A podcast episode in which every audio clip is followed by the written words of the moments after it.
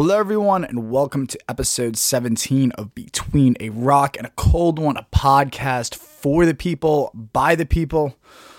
Welcome back after a long two week hiatus. Apologies for the delay, but I was uh, I was traveling the last uh, two weeks. One week for leisure, uh, one week for work, and both kind of came back with the same results.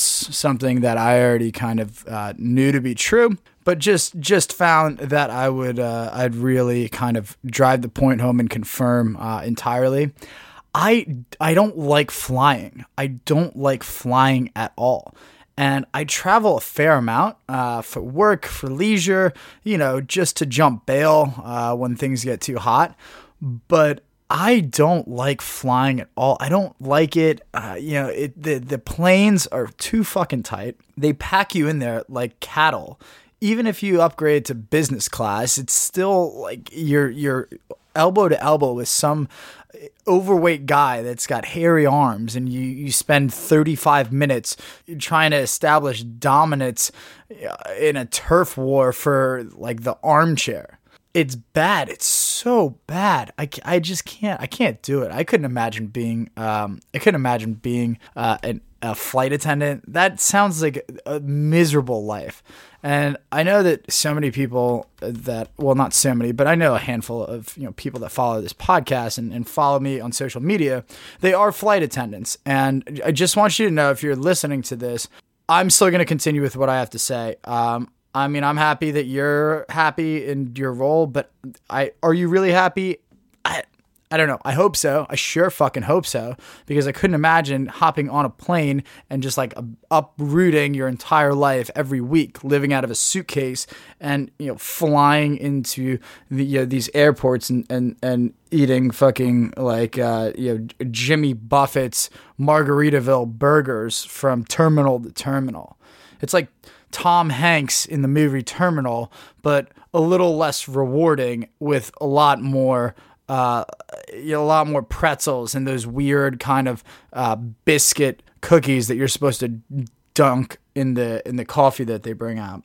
I couldn't do it. I couldn't be. I could not be a. Um, I could not be a flight attendant. Uh, mostly because I hate flying.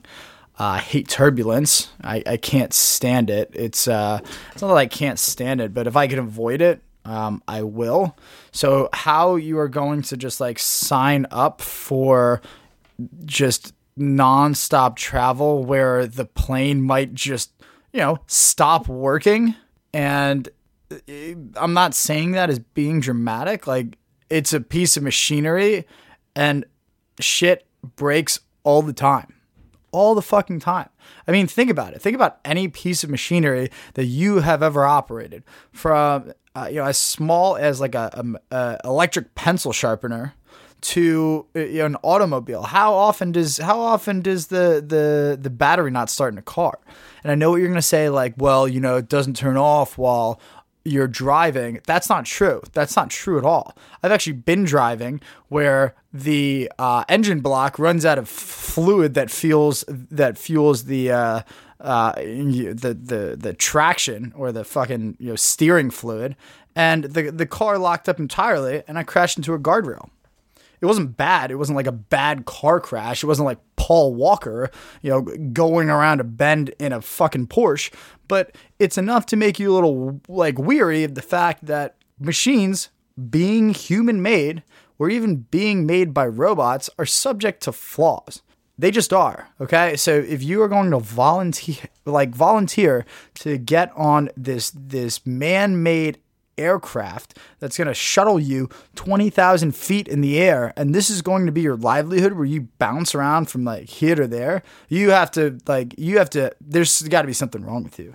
You have to have some sort of like mental disconnect where you now have recognized that you're plummeting from the sky into, into hard, solid, compact earth is, it's an occupational hazard just as you know going into an office makes you you know susceptible makes makes you vulnerable to to a fucking postal office shooting both are on the same end of like the extreme scale But it should be noted, and it should be pretty, uh, it, it should be pretty clear that both happen all the fucking time. Okay.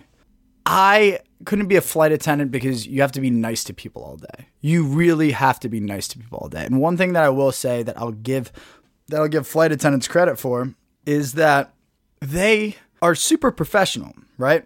They are I've only met very professional and very very you know uh, friendly, very helpful and accommodating flight attendants. I only have good things to say about flight attendants in terms of, you know, the way that they present themselves on this gigantic metal death trap that they choose to fly on.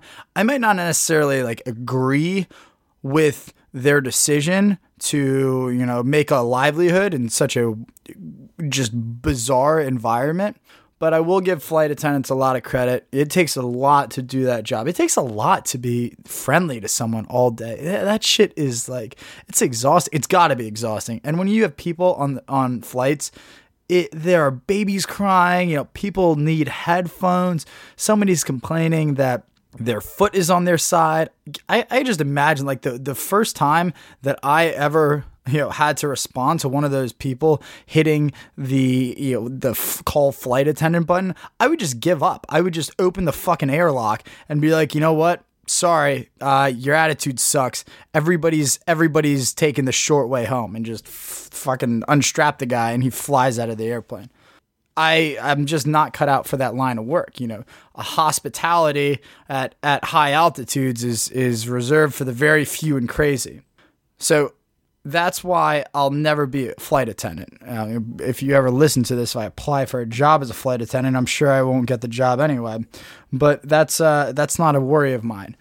To go a little deeper into why I hate flying, you know, it's obviously it's stressful. It's very stressful. Even if you do it, even if you do it super well, and you know you're you're a frequent flyer, you got it down to a T. You always bring the same carry on. You never check luggage, which is rule number one. Never check any fucking luggage. Although I, I did have to check uh, a snowboard bag recently. I didn't have any way around it, but you know that's just kind of how it went. I will say that they've gotten better in years uh, about checking bags. I remember when I was younger that I would go on flights with my family and they would lose like two out of the five bags that would get checked and they would and, and it would be someplace ridiculous that the bags end up like we would be going to florida and the bag would end up in minnesota okay my bag would be in minnesota but my sister's bag would be in British Columbia. So I think that you know as as little as, as little credit as I'd want to give the airline industries, I'm going to give them that they have made a bit of an improvement in terms of you know handling luggage properly. Um, but that's not. I'm not. I'm not giving you anything more than that. The TSA is basically the DMV of airports, okay, of airport security. You've basically taken people that don't want to work at the at the DMV anymore and put them into like a, a, a, very important job of searching security. I'm not I, I I'm not I didn't plan on getting into like an entire rant about why, you know, the airline industry is terrible, but I guess I'll do it. The TSA. Imagine imagine imagine waking up every morning and going to work and just not giving a fuck about your job. Okay. Now that's that's that's fine. A lot of people do that. A lot of people do that. I have friends that do that. I have been at jobs where I've woken up in the morning and I've been like, you know what, this is uh, this this ain't it, chief. You know, this is I'm I'm fucking I'm I'm gonna take the easy way out here. And you just kind of coast and you punch in, you punch out. You know, there are some people that choose to go like a whole career of that approach. And most of those people are either working at the DMV. You you cannot think of a single person. I will I will bet you. DM me if you can think of a single employee you've ever met at the DMV that has been you know consciously committed to their job performance working at any state DMV. I'll fucking wait. I will I will wait. I will respond to any DM that you send me saying, "Oh, well, you know, Charlie actually, you know, down in Red Bank, he's such a nice, smart guy and he's so no, no, no, no, no. No, no, no, no, no. Charlie cannot wait to get the fuck out of there and he will let you know. He will let you know at any time that this is a waste of time that for whatever reason he should still be getting paid without doing any work and this has been a huge inconvenience, you bothering him during the workday at his place of business, the DMV. Let me preface with that, okay? Now let me circle back to the fact that the the the TSA is basically either people who have people who are outcasts that couldn't that couldn't get jobs at the DMV or people that that have that were the elitists that have that have left the DMV for personal reasons or, or for professional career change. Those are the people that that work for the TSA. So I wish that we had our best and brightest on that uh, team. You know, airport security is pretty important, but unfortunately, I don't know how it got to be that the TSA has just been like the. You ever see the movie The Bad News Bears? Or um, not even the Bad News Bears. What's the one with Rob Schneider and the guy Napoleon Dynamite and that and David Spade? that is basically where they play baseball and they're all nerds but the nerds have like a comeback and they have their their big their big day but it doesn't really mean anything because at the end of the day like they've just wasted so much of their lives being you know subpar that's that's what it's like joining the TSA it's like, a, ooh, I get this badge, I get this shiny thing, and maybe for a week they'll be like, all right, I'm on high alert. I am part of the nation's security team. I am, I am the defender. I am Captain America. You get there for like six days, Monday to Saturday. You won't even make it to Sunday. You'll, you'll be like sleeping on Sunday and say, "Well, it's you know it's the Lord's day. You know, I, I gotta rest. You know, I got I got my talk t- talk it up, take it up with my union. Just something fucking stupid."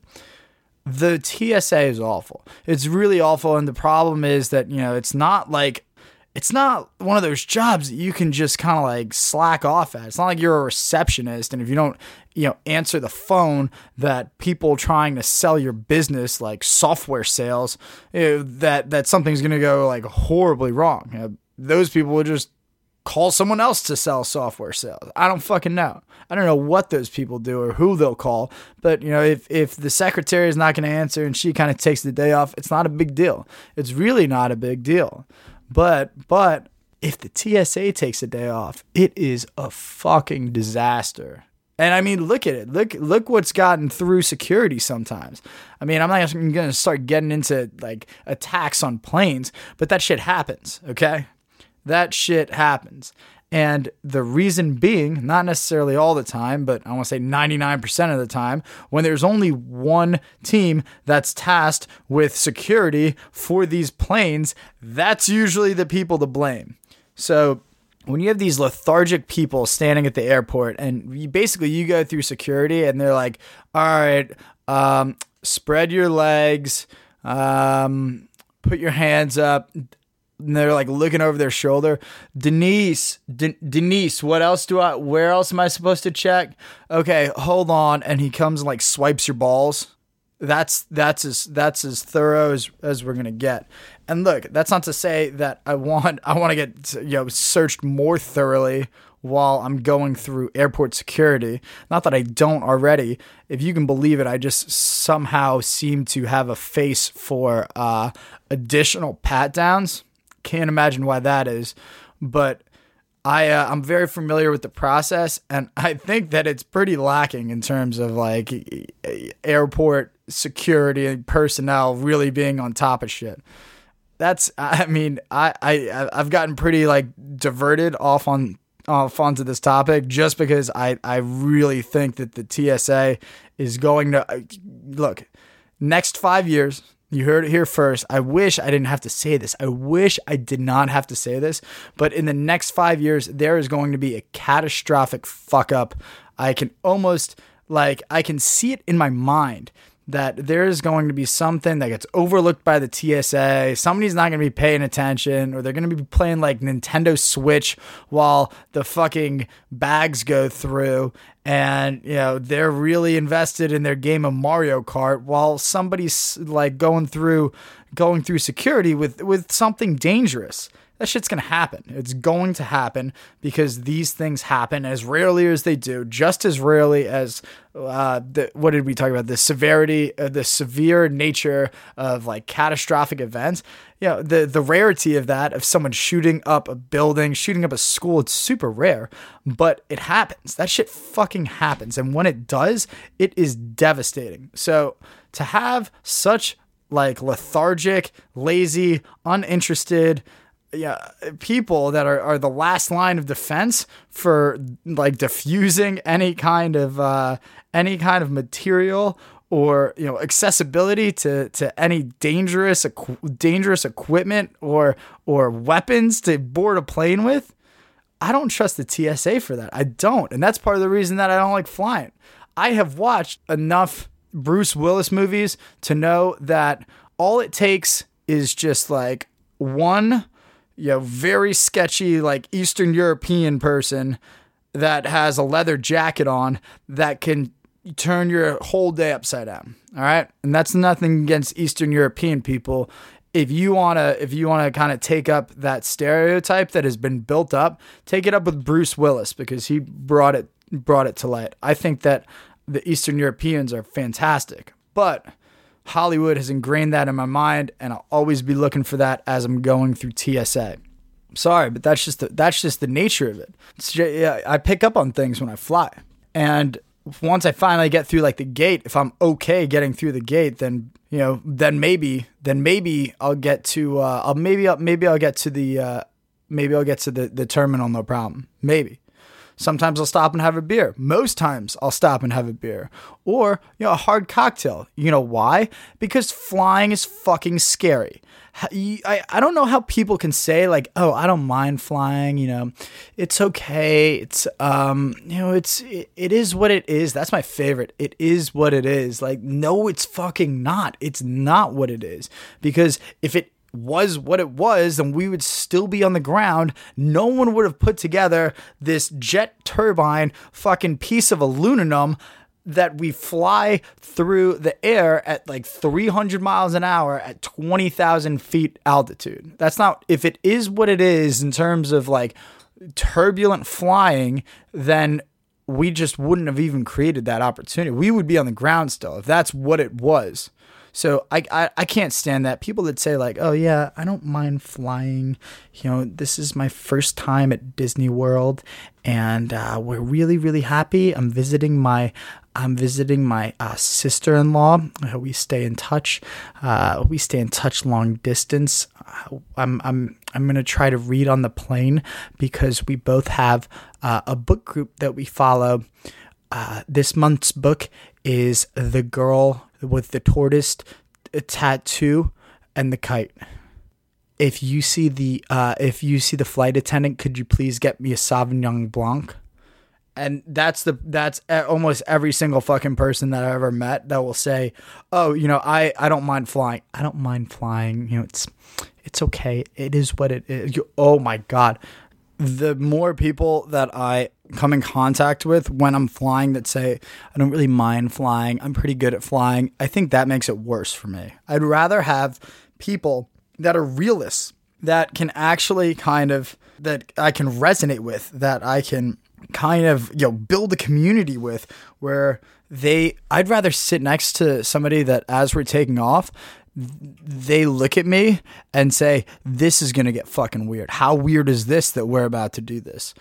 Sure, I mean it would give me a lot of anxiety, but you know, there's there's there's there's misery in in numbers sometimes and and being with that person would kind of make me feel a little bit better. Uh, I actually had so the two flights that I did have one was to Salt Lake City, uh, Utah. Uh, the other was Nashville. So both flights I experienced probably top five, top, top five flights in terms of like the worst turbulent weather I've ever flown in. Uh, both were pretty much in a blizzard. One was a snow blizzard, one was just a fucking rain blizzard. But there was a time when I was flying down in Nashville that we hit an air pocket and the plane just dropped probably like 300 feet just instantaneously just just full just uh, down nose just plummeted probably like 300 feet before leveling out and then it was very clear that we had gone too far because you could hear i'm in the back of the plane and i felt everything i felt fucking everything. I was right over the wheel. Oh, it was, it was a nightmare. But I was super late booking my flight, and you know that's that's literally the last seat that they had. So I felt everything. I like if the if the pilot adjusted his briefs, I felt that shit. And we dropped 300 feet and he like you can tell that that something fucked up happened because the nose of the plane is now going at like a like a 70% angle just trying to like gain altitude. It was oh it was so fucked up. There was there were so many times that we'd hit pockets of turbulence where the whole plane would shake and it would drop a little bit and I'm looking around and there was this woman that was sitting behind me. That was she was my she was my flight partner. We both were under the exact I looked in her eyes and I could I could see I could see that she saw what I saw. And what I saw was just a fiery just death a, a, an explosion of just jet fuel and metal and crumpled snack carts. Oh we made eye contact. It was this intimate moment where I, I saw death and she saw death in me. We ended up being fine, ironically enough, which is how I came to still put out this podcast. But at the time, death was fucking coming. So it's funny, you know. I, I, I mean, I tell people I'm not great with flying, and it's true. You know, I'm pretty upfront about it. Um, you know, there are some things that I, uh, I don't, I don't like to do just because the odds are out there. You know, if they're the same people that will say, "Oh well, you know, I don't mind flying," they'll those are the same fucking people that are going to tell you, "Well, you know." Uh, statistically, driving is more dangerous than flying in a plane. All right, that might be. You know, I I have seen those statistics uh, primarily uh, because after the first time that I heard it, I thought the person had some sort of mental disability. So I had to I had to check it out myself. It turns out that those statistics are legit. They're verified that there are more fatalities in car crashes than there are in plane crashes but I'd rather die in a car crash than I'd rather die in a plane crash. And I probably, I'm, I'm kicking myself for saying that because that's probably how this is going to go down. But I mean, think about this, right? You're driving in a car, all right? You're, you're driving, you get T-bone fucking sides just just broadsided like like like you're a running back and you finally make it out of the pocket and you just get fucking annihilated by Ray Lewis like like right in the side right in the hip and just drilled into the ground now picture that's an actual Mack truck instead of a human bus uh, it's gonna get messy, okay? Nobody's gonna come out of that uh, for the better. No, fucking nobody you're going to be dead. The uh, trucker that has probably either um, you know strung out on speed or five hour energy, maybe a friendly mixture of the both, is is going to have a very bad day once uh, La Policia show up. Um, but you're gonna be you're gonna be dead. You're gonna be just fully toast you know, the good news in that is that you're not even gonna see it coming. Like that shit happens in the blink of an eye. You just get wiped off of existence by by an avocado truck. You're not gonna see that shit coming. But what you will see coming is a fucking free fall, just death spiral from two 20,000 feet of of just screaming and panicking and oh my god you're going to tell me that you'd rat, like you're going to take your chances in an airplane over a car? You fucking crazy? I get it. The odds are in your favor. The odds are forever And everybody that has ever told me also that um you know they don't mind flying i can see them have all like all of them have read the hunger games and they all remind me of the fucking woman that's like the odds are ever in your favor i don't mind flying the odds are in my favor i no even if the odds are in your favor, like if something goes wrong, it's so much worse from 20,000 feet than it is from like four feet from a curb. All right. And that doesn't even make it any better. Like, the we I made I made the analogy before of like you know extreme catastrophic events like the likelihood of them happening or you know it's slim. Oh well the the odds of you getting bit by a shark are so low or the odds of you getting struck by lightning are so low like i'm i'm happy i'm happy that you have you know looked into the back end statistics of this but tell this shit to the guy that's gotten fucking his bottom half eaten off by a shark. Tell it to the guy that that got struck by lightning on the golf course like sure that that sounds great in theory, like statistics on paper sound good, but there are like real events of this shit happening. And if you end up being one of the the casualties or, or one of the few that gets really affected, you you are not going to be saying, Oh wow, you know, I'm so glad that I was in like the minority of, of the risk pool of that. Like you're not going to be saying that. Especially, oh my God. Okay. Just to kind of like drive it home. So there are there's there's three stages of flying with me, okay? Or three stages of me flying. And it all begins, it all kind of begins and ends around turbulence. I'm okay with the landing and I'm okay with the, the I'm okay with the takeoff. I'm okay with the landing. You know, sometimes you get real sketchy with the with the landing. You're like, all right, are we gonna fucking nosedive and you know, am I gonna slide across like the tarmac like forehead first? That's that's you know that's a possibility, but you know maybe not. Maybe uh, maybe maybe I'll be okay. And I have been, you know, knock knock on wood, every single uh, landing that I've had. So the three stages of flying uh, with me are basically when you, when I hit a pocket of turbulence. First, there's anxiety. Is this happening? Is this happening right now? Are we about to experience turbulence? Check box two as soon as the fucking plane rocks again. Now I have a very firm grasp onto the the armrests, both of them. The, imagine riding a bike. I am holding onto yeah, the handlebars of a bike with white knuckles for a bicycle that I can't control. I'm just at the mercy of it, right? So now we're at now we're at phase two, which is fear. Okay, this is bad. This is really bad. And so now here comes the here comes my uh, very very vivid imagination. I am uh, in trouble. I am uh, there's th- this is not going to go the way that I want. No, no, no, no. You'll be fine. You're going to be fine. And then comes like the self self rationalization of like, dude, this happens all the time. Don't worry about it. And this like kind of coaxing will happen in between, uh, you know, in between spurts of turbulence, like in between rockings of the plane.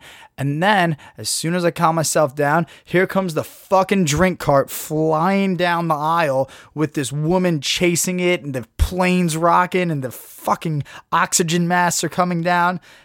Now we have escalated all over again from, you know, maybe this is going to be okay to fear, to like bone chilling, cold blooded fear. And then you start to you start to imagine, start to vision how this is going to go down. Uh, how is it how is it going to go down? Maybe it's maybe it's a duck that gets lost from its mother and flies into a fucking jet turbine. Maybe I don't know. Maybe the pilot mistook some fucking Advil for Ambien and he falls asleep and the other pilot is playing Nintendo Switch doesn't even notice that the that the plane's headed towards you know, a fucking national forest. I don't know. I don't know why so many people in my imagination of, you know, airline employees play Nintendo Switch. But something is going to happen in my mind and I have to I'm trying to figure it out. And then so once you figure it out, maybe it's not even important, but all that is important is this this this plane is about to drop out of the sky. It's about to take a fucking plummet you are about to see the hand of God just just palm this plane and fucking spike it into the ground like Kevin Durant. Like Kevin Durant with no mercy, just just absolutely annihilate it. And I'm just waiting for the I'm waiting for the tip. I'm waiting to get just pitched over the edge and, and just get fucking ruined. Oh my god. And then everyone starts screaming and and and oh. So now now as I start waiting and I'm like, okay, yeah, this is this is happening. Now comes stage 3, the final stage, acceptance. I am at peace. I'm ready to go. Like, let's fucking do this thing. No more foreplay, no more bullshit. As far as I'm concerned, this plane better fucking crash because I've already gone through every single like physical and mental, psychological emotion that exists, just anticipating that this plane is going to get just fucking destroyed. So this better happen. This this is like, all right, I'm I'm ready. Let me uh I'm gonna take my seatbelt off. Let me just get like well acquainted and and and really kind of I don't know, maybe maybe I'll I'll like fire off a tweet uh, maybe call my mom or something. This is this is uh, this is this is standard behavior for someone that is you know has now accepted the inevitable fate of falling out of the fucking air and crashing into you know, a mall parking lot. That's it. I'm I'm I'm ready to go. My body is ready. Fucking take me. No more foreplay. No more bullshit. I am ready to go. I kid you not, every single time I get on a plane, if we hit any turbulence, there are three stages. Anxiety, is this really happening? Is this really happening? And then the fucking oxygen mask drop down. Here comes the fear. Okay, this isn't a drill. It's not a scenario. Fucking Jeffrey up front in the cockpit is probably pissing his pants. This is this is probably gonna be fine. Nope, we just dropped another 300 feet. Okay, I'm to die. Here comes stage three acceptance. Take my seatbelt off, put on Freebird, and I'm ready to fucking go. just take me. I am ready to go. Oh my God, without fail, every single time, every single time I fly, I can't, I, I, I that's, it's, it's brutal. That's, um, it's just, so I wasn't expecting to get, well, I wasn't expecting to get this far deep into, uh, into just a rant about airlines and air travel and fucking flights and, and dying in midair. But I mean, I suppose I'll stay on the, uh, I, I suppose I'll stay on the topic at hand. So I mentioned earlier that one of the things, one of the qualities of of stewardesses or flight attendants or whatever you call them one of the qualities of, of like a good flight attendant of all that I've met, again, I've only met great flight attendants that are very professional and very courteous. All of them are, are nice, but I feel like they're almost too nice. And I don't know. So I was kind of wondering this. I've been wondering this over like the last two weeks because, you know, I was out in Utah, which is Mormon country, which I mean, I'll get into that later but you know, even the South, even in Nashville, in Tennessee, everyone's so nice. I just went through this weird kind of two week sprint of of running into people that were really nice, that were almost. And here's the thing, almost too nice. Have you ever met somebody that's almost like too nice? And they start asking you personal questions. And at first, you're like, oh, this is new. This is interesting. Like, this person's actually uh, you know, he's actually curious about where I come from, about what I'm doing here, about, you know, what my plans and aspirations and what kind of dog I want to get when I finally grow up are. Like, you start asking all these questions, and at first it comes off like innocent. Well, this is really nice. You know, I've never met someone that's you know so uh, you know so curious and and and so open to engaging someone and then they start like and then the line of continuation like the the questioning continues and it's like oh well what are you doing here? You know um, what company do you work for? Like what do you do there? Uh, how how often do you pay your taxes? Uh, uh, you know what was your biggest fear when you were growing up? And it's like okay all right well you know we started off with light questions that I never asked you. That's the other thing really important to kind of uh, clarify that. When i run into people like when i'm traveling for the most part like i'm a social guy. I'm, I'm a very social guy. I'm very interactive. I'm engaging. But for the most part i mean if i'm traveling i'm not usually going to get into like this big long-winded conversation with somebody over you know oh what do you do? Uh, where are you going? Oh that's interesting.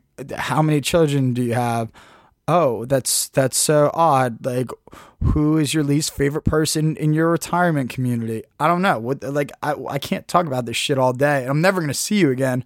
So I try to conserve my energy when it comes to that. But over the last two weeks, it was it was just a never ending stream of people that would come up and they'd ask me these really really uh, really personal questions and um, like I was in an In-N-Out in Utah, fucking Mormon country, and the guy starts asking me, "Oh, what are you doing here? Like, did you come here to ski?" And I'm like wearing ski pants and uh, fucking like have goggles around my neck. I'm like, no, I came here for the tractor convention in in February. Like, what? What?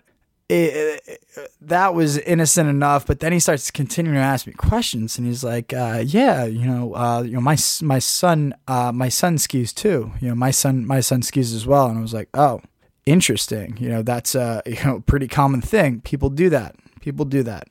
Nice. I don't know what else to ask you about your son that you just told me that he skis. I what do you want? Do you want me to ask more? And then there's like this awkward pause. And I kid you not, man, I'm standing in fucking In-N-Out in Salt Lake City, Utah. I'm just waiting for my order. And this guy turns to me and he's like, Do you have any brothers or sisters? Are you an only child? And I remember sitting there and I was like, I'm about to get fucking black bagged when I get to uh, when I get out to like get to the parking lot. This guy's just gonna scoop me up and drag me over to his religious cult of of just like Mormons and you know no alcohol. They're going to they're going to realize that they can't purify me and I'm just going to be offered up as like a, a, a temple sacrifice. I, I I've watched all of this again and we'll go back to the vivid imagination thing. I just watched all this flash before my eyes. I'm gonna get like just this big saber like right in my heart, and they just fucking stab it, and he's gonna look me dead in my eyes and just like twist it and be like, "You should have told me if you had any siblings." So that was my uh, that was my experience In-N-Out in Utah. It was a little fucking disconcerting. I almost lost my appetite before I got my before I got my my meal it weirds me out when people are too nice. Okay. I feel like they have an agenda. I feel like there is something that's going on behind the scenes, like they want something from me. And truthfully, I think it's really just because, you know, living in Manhattan has kind of really uh, hardened most of us. I mean, think about it. If you turned to someone on the subway, and you know what? Actually, let's not even play this hypothetical situation out. If you're listening to this, I implore you, turn to someone on the subway and, and, just ask them something that's like not too personal but personal enough for for it to be a little like super weird. Just turn to them and be like hey what'd you eat for dinner last night? Or like what um what plans do you have this weekend? And the thing is like both of them are innocent enough questions that if asked by a stranger it should be kind of in theory it should be okay that someone would ask you. Like it's a weird question but there's nothing like wrong about it. There's there's not there's nothing like nefarious about it. It's innocent enough but when people are too nice it comes off as weird. And so i saw this at um, salt lake at the lodge that we were staying at uh, to ski, the guys at the front desk, and there were probably three of them that that changed in and out, you know, night after night. And again, I've never met more kind of like overly friendly. Let me lead with that. Let me emphasize overly friendly people than I did in Utah, that were just kind of like too almost too willing to share information about themselves and ask you uh, unnecessary personal questions, but the fucking grandmasters of just really bizarre interactions were the three uh, employees that that worked the desk at the uh, at the lodge that we were staying at. It was they were so fucking weird. They were so fucking weird. Like I'm talking like Get Out weird. Like Get Out by Jordan Peele just had this weird look in their eyes and they would ask these questions. I kid you not, by the end of our trip, there were probably there were six of us that were on the trip. Four of us came to the conclusion. We had the same feeling that there was no place in that fucking lodge where we felt like we weren't being watched. Like we just felt like we were being monitored all the time. The, I forget. I, I can't think of like specific things that he would say, but I don't know. We'll make an example of, of uh, you know, we're cooking eggs one morning and not paying attention. So that, so the eggs go up, right? You know, the eggs go up and, and it gets smoky. We have to open a window. And I don't know, you get to like the front desk and the guy would just make a comment and be like, better luck with those eggs next time. Maybe scramble them. What? What the what the fuck? I kid you not. There was there was absolute fear, panic, and and sheer like there was a unanimous consensus that we were being like monitored in that fucking place. It was so, oh god, it was so fucking. I couldn't wait to get out of there. It was just people are people are too nice. Uh, people are too nice uh, out in the Midwest. Again, it might just be maybe New York and New Jersey have kind of hardened me to to social and human interaction with strangers. But if that is what if that's what you know if that's what unfiltered human interaction is with with strangers that's gonna be a no for me, dog. Like, no way. No fucking way. Oh, it's so weird. People just like ask personal questions.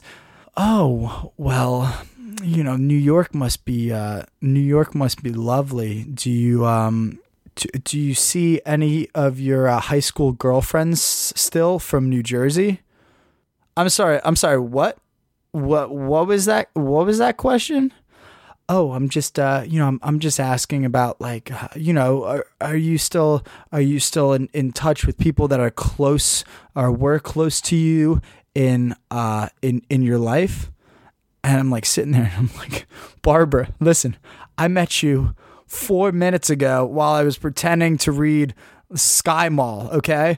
I thought you would get the hint of me trying to shop for like fucking 500 watt LED searchlights that I maybe don't want to talk to you and start engaging in this weird line of questioning that you're going to, to go through. Like maybe, maybe this these questions get fielded better with with more uh, with more engaging responses at the fucking nursing home asylum that you escaped from. But I'd rather I'd rather we just not do this if you uh, if you don't mind. It's uh, it's weird. It's people are too nice and uh, they do things that bother me.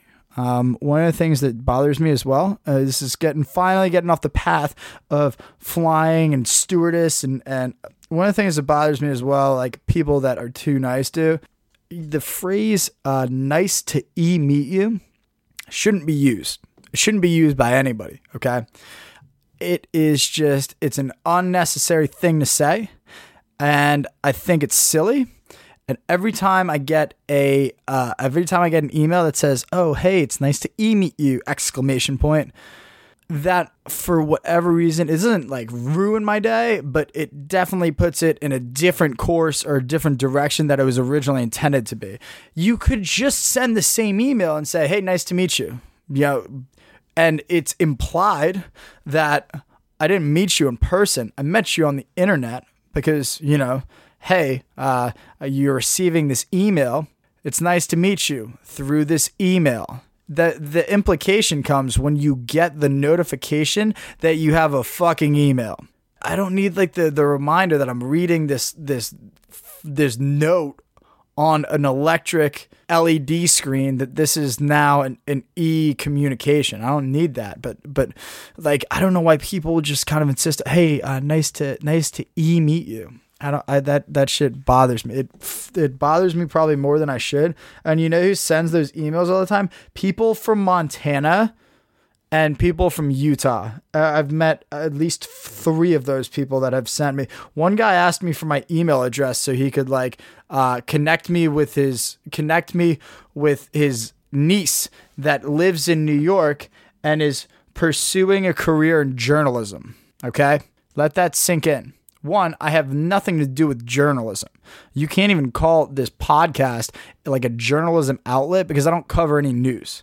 There's nothing in here that's relevant. There's nothing in here of topic. There's really kind of nothing in here of substance if we're being honest. So I have no I have no help, no ties, no no ability to to help out in any way. Nor did I ever express that I have any like vested interest in in uh, in in journalism or, or any network that could help in journalism. And two, you're just gonna like put your niece in touch with with some stranger on the internet you're gonna just put it's not even niece like you're just gonna put anybody in your life in touch with a random stranger that lives in the city like give them your contact information and be like oh yeah you know i met this guy on a plane i don't know anything about him i don't know anything about him I don't even know if the name that he gave me was real. It was. I'm not like I'm not I'm not a fucking sociopath, but Think about that. Think about giving your the contact information of someone, a loved one, to a stranger on a plane after you sit down and tell them,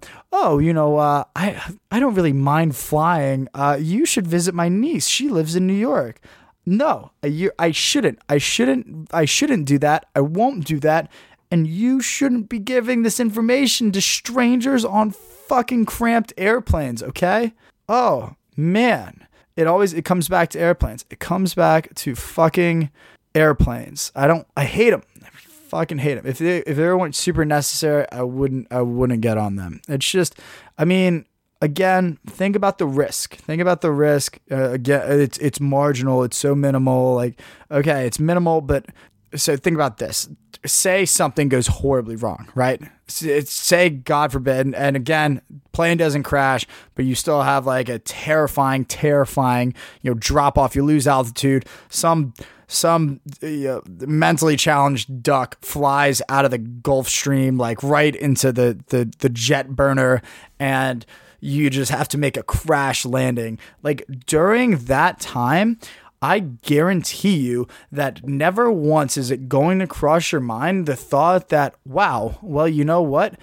I'm so glad that this was so much safer than getting in a car because statistically speaking, there are more fatalities in cars than there are on airplanes. That shit's not going to cross your mind. And the reason that you think it is because it hasn't happened to you right? So everyone says, "Oh, it can never happen to me. It's never gonna happen to me." That doesn't happen at all until it fucking happens to you, and you're flying, you're you're falling out of the sky.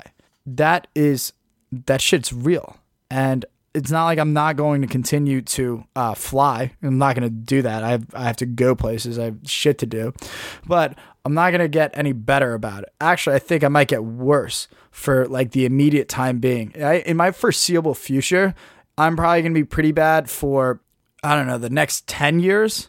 And then I'm going to get a little bit worse when I get to like 40 ish. And now I have kids. So now it's not even going to be like my own safety where it's like, oh man, you know, like, uh, God, I hope I don't die of this plane crash. Now it's going to be, oh my God, my children. Like, I, I, I, I only want the best for like, uh, take me instead of them. And like that whole fucking heroic sh- parental spiel. Uh, so that's going to be bad. That's going to make it worse. But here's the here's the silver lining.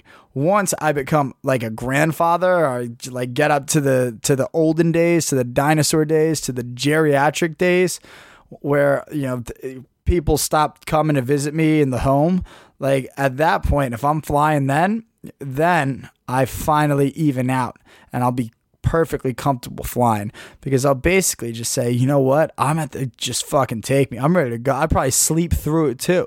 I probably sleep through it and wake up and I'm I'm flying into Yosemite National Park. And fucking wake up and guess who's guess who's flying right into the fucking parking lot of Disney World? Me, your boy, 90 year old AJ, just just ready to rock, ready to bite the fucking bullet, play that free bird and just let it rip man, I uh, this took this took a full full focus on nothing but airline travel, and I don't regret it. I don't regret it. Um, you know, I don't want to say either that I can't say that this isn't probably partially my fault. A lot of this, a lot of this uh, behavior, these negative thoughts, come from a flight to uh, Australia that I took when I after I foolishly decided to watch uh, the movie Flight with Denzel Washington. That was probably on record, probably like recorded, probably top top six worst decisions that I've ever made in my life. It was like so it was so bad. It was such a long flight. It was like a 12 hour flight and I've watched flight I watched the movie Flight on the plane and every time we hit a bump, I was like, I know how this ends. This the pilot's gonna flip it over, and we're gonna do a one like we're gonna go inverted, and we're gonna crash into a fucking church. I know how this ends. I've seen this a thousand times. It didn't happen. I ended up being fine, and that even though I got past, you know, I got past that flight, I don't think I ever got past like the anxiety that I I drilled into myself by watching that movie on the plane if you are listening to this and you have a flight coming up, I would strongly, strongly, strongly recommend against against watching the movie Flight with Denzel Washington while you're on your flight. Instead, I would recommend a more lighthearted movie uh, about about flying and the joys of air travel. Maybe um, the lighthearted Terminal with uh, Tom Cruise, Tom Hanks. Jesus, not Tom Cruise. Uh, maybe Terminal, which is about uh, a spunky, optimistic uh, foreigner who gets stuck in an American terminal for a foreseeable amount of time. That that I don't even get me started on that movie because there are so many plot holes in it. It doesn't make sense that one you would just let some foreigner run wild in around an entire airport that you give him access to the unfinished part of of the fucking airport terminal that nobody's checking on this guy other than okay we can see him on the monitors but he gets lost when he's in the the unfinished like under construction part. It's just this this crazy foreigner that they can't verify his background. They don't know where he's from. They don't know what he's doing in the United States. He's waiting to get like his visa or some sort of like some sort of, of transit clearance to leave the airport. And so now he's just stuck there. You, they just let him run wild. He was sleeping in an unfinished part of the fucking. I'm pretty sure at one point he's in the maintenance room and there are like security cameras there. Like that shit think about that think about what would happen if that happened in real life if there was just some guy they had no idea where he came from couldn't speak english and and was just like running amok throughout the airport just living in the airport but had access to all these back uh you know back restricted areas. Like this has now gone it, the, just think about that. It, it the the whole scenario of, of this guy running around the airport some foreign, strange guy, doesn't speak English, you know, very, very excitable, very confusing, uses a lot of hand gestures, just running around this this airport with barely any kind of surveillance sleeping and getting access to construction areas. Like this has gone from a lighthearted, you know, family friendly movie about, you know, the quirky Tom Hanks gets caught in a doozy of a situation to very similar to a Die Hard movie where there is a guy that is going to cause chaos on the general population in a public place because someone didn't pay attention and do their job of security. And so, what I would probably say, what I'm going to close off is I know that I know that the Die Hard movies are fictional.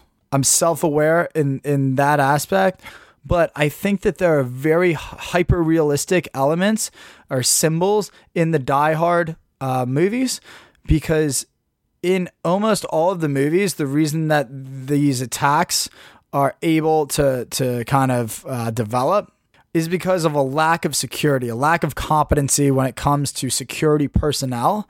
And so I think that translates directly to the TSA. The fucking security in all the Die Hard movies is a symbol of the TSA and their fucking incompetency to to you know be aware, to you know be professional, to be engaged. You think that I'm kidding, you think that I'm clutching at straws here, but I guarantee you the next time you watch a Die Hard movie with your boy Bruce Willis, take a look at the security Take a look at the security that fails to notice that there's a fucking bazooka that is in this guy's waistband, and he just lets him go into like the the a pony show, the bikini and an orphan exhibit at the local mall, and this guy goes in with a fucking rocket launcher and a backpack.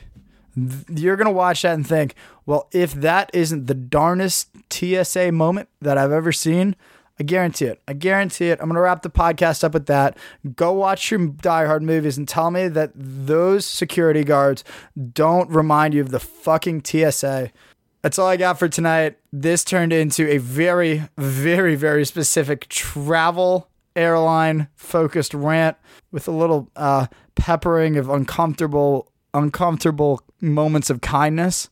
I hope you enjoyed this episode. I'm happy to be back. Um, back putting out content on a weekly basis.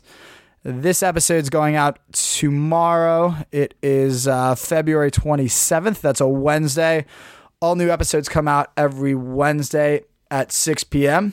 Uh, keep an eye out for next week's episode. Getting back to the uh, getting back to the regular release schedule now that I uh, I'm back in Manhattan.